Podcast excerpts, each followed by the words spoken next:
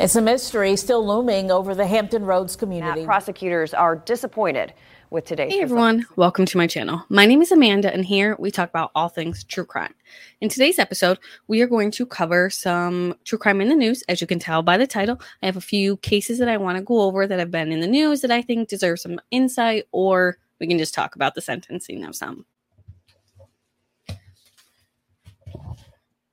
So again, I have my notes down here. It's easier for me to write some hand notes on some current cases rather than write a whole script. I went over that in my last video. It's probably how I'm going to do some things for now. I enjoyed it. Hopefully you guys did too. But I realized in my last video that I forgot Gypsy Rose Blanchard. That, of course, is huge in true crime. I have done some in depth with the case, but doing too much makes me extremely sad. And to go into it over and over again, I normally don't do that with true crime. Normally, I just watch one documentary, one episode, then move on to the next. I don't like to dwell on one. Although there are some that, you know, you can't get en- enough information about you every time there's an update, you're about it. However, this one was not one of those for me, but I did want to cover it because it's important.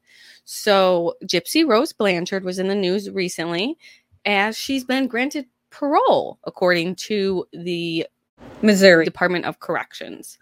They confirmed that she is set to be released December 28th, 2023, after serving 85% of her sentence. She was originally sentenced to 10 years, and according to federal law, which I'm assuming she's in federal prison, I didn't look into they only have to serve 85% of their sentence and then they can be considered for parole. Now, one thing about Gypsy, if you are unfamiliar with her name, I'll do a quick recap, but it seems as if maybe she was only what's the word I'm looking for? A problem or dangerous, I guess, to her mother, it seems. Now, let's just do a real quick recap for those who are unaware who Gypsy Rose Blanchard is.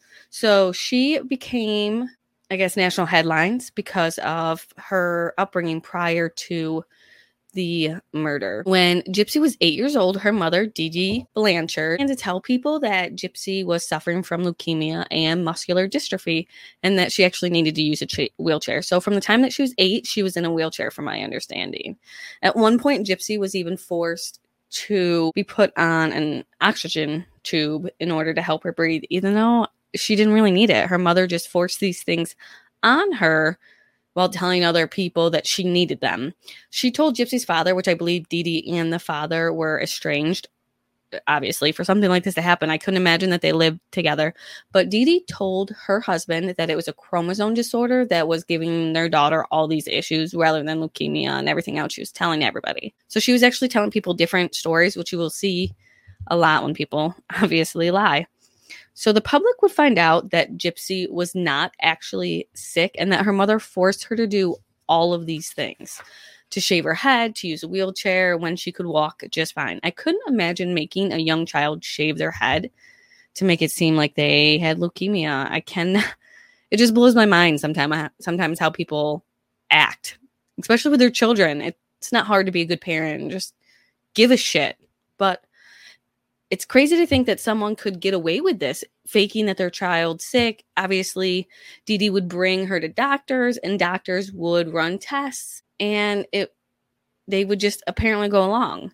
Experts would say that Dee Dee most likely had Munchausen syndrome by proxy, or the most recent term, which is factitious disorder imposed on another, which, at least in this case, means that someone falsely claimed that someone had an illness. So Dee Dee was falsely claiming that Gypsy had an illness. And one of the main reasons people do this is because the attention it brings from doctors, from other people.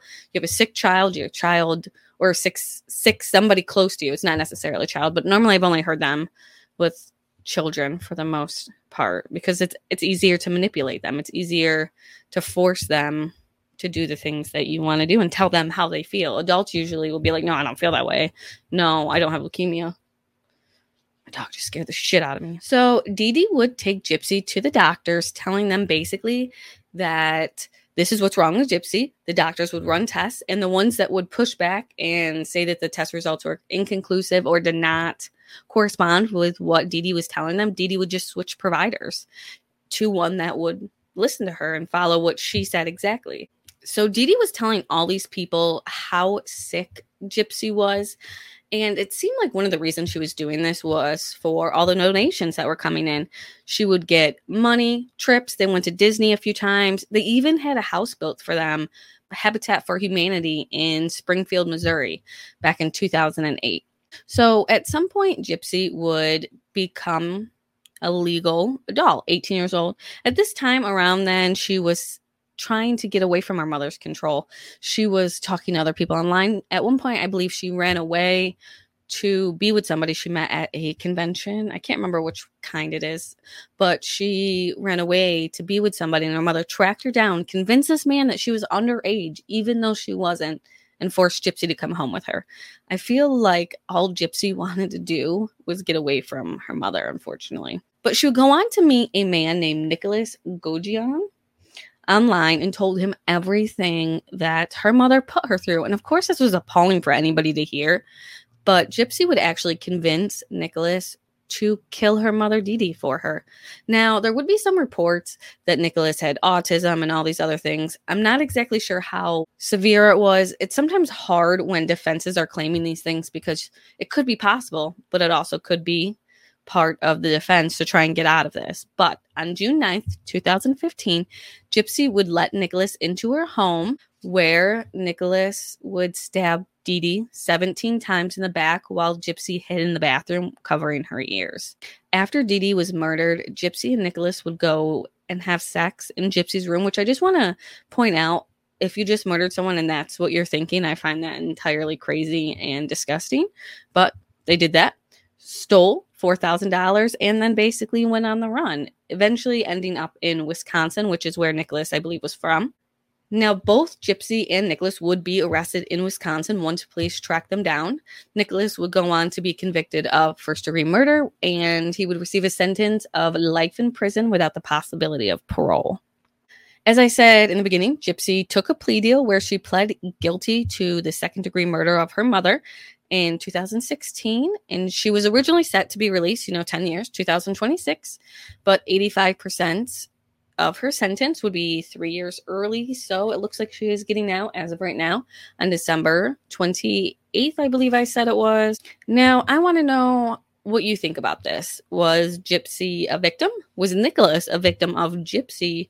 Because people say that gypsy used sex to get nicholas to commit this crime for her while I do think that that could be possible, I don't know, Nicholas. I don't know their relationship. I didn't deep dive too much into this to find out exactly what that entailed. But I do think that this possibly could have been the only out for Gypsy. Now, I don't condone it, but in her mind, maybe this was it. Now, everything she went through in her childhood definitely had some effect on her sentence.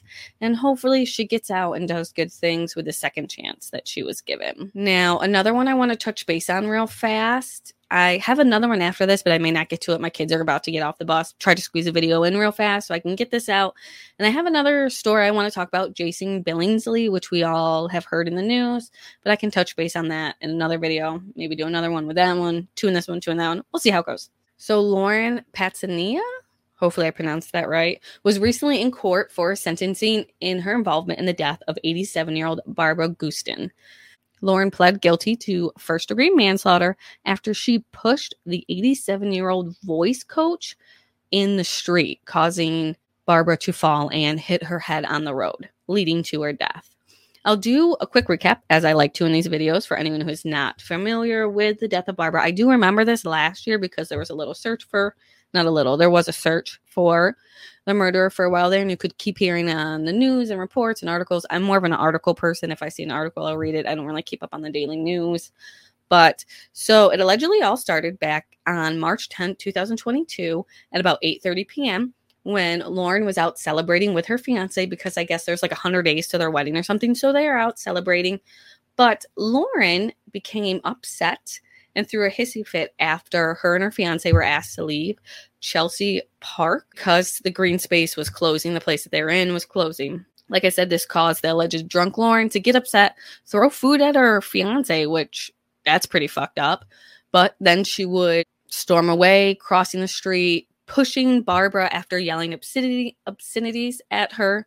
And then she would just walk away like she didn't do anything. It would be a witness who called 911 to report Barbara laying basically in the street bleeding because this woman, like a coward, pushed her and ran away. Barbara was brought to the hospital where she was found to have a hemorrhage on the left side of her brain. In the meantime, according to prosecutors, Lauren hung around the area for about 20 minutes before she took the subway back to her apartment that she shared with her fiance in Astoria, Queens, where she didn't mention to her fiance pushing anyone, acting a fool, doing anything stupid until several uh, several hours later. After this, she ended up deleting her social media, removed her wedding website, which I saw had to do with a business. I saw that she had to do weddings, but then another article, I saw that she was a furniture person. I can't remember off the top of my head what it was, but she dealt with basically high end furniture. Either way, she removed her website that linked to her business and fled to her parents' home on Long Island. Barbara would be taken off life support five days later and would pass away on March 15th, 2022, from her injuries. Police, in this time, those five days, they were searching for Lauren. Well, first they didn't know who it was, and then they were searching for her, searching for her. And Lauren would eventually turn herself in on March 22nd, where she originally pled not guilty. She would go on to change her plea on August 23rd pleading guilty to first degree manslaughter in exchange with the plea deal she agreed to. She would be charged or should be sentenced to eight years in prison. Lauren was sentenced on September 29th to eight and a half years in prison, followed by five years of post release supervision. And the judge cited Lauren's inability to take responsibility for her actions for this additional six months. Basically, up until when she pled guilty, she still denied calling Barbara a bitch before she pushed her over. Even though there's many counts that this happened, she even told different accounts to a probation officer.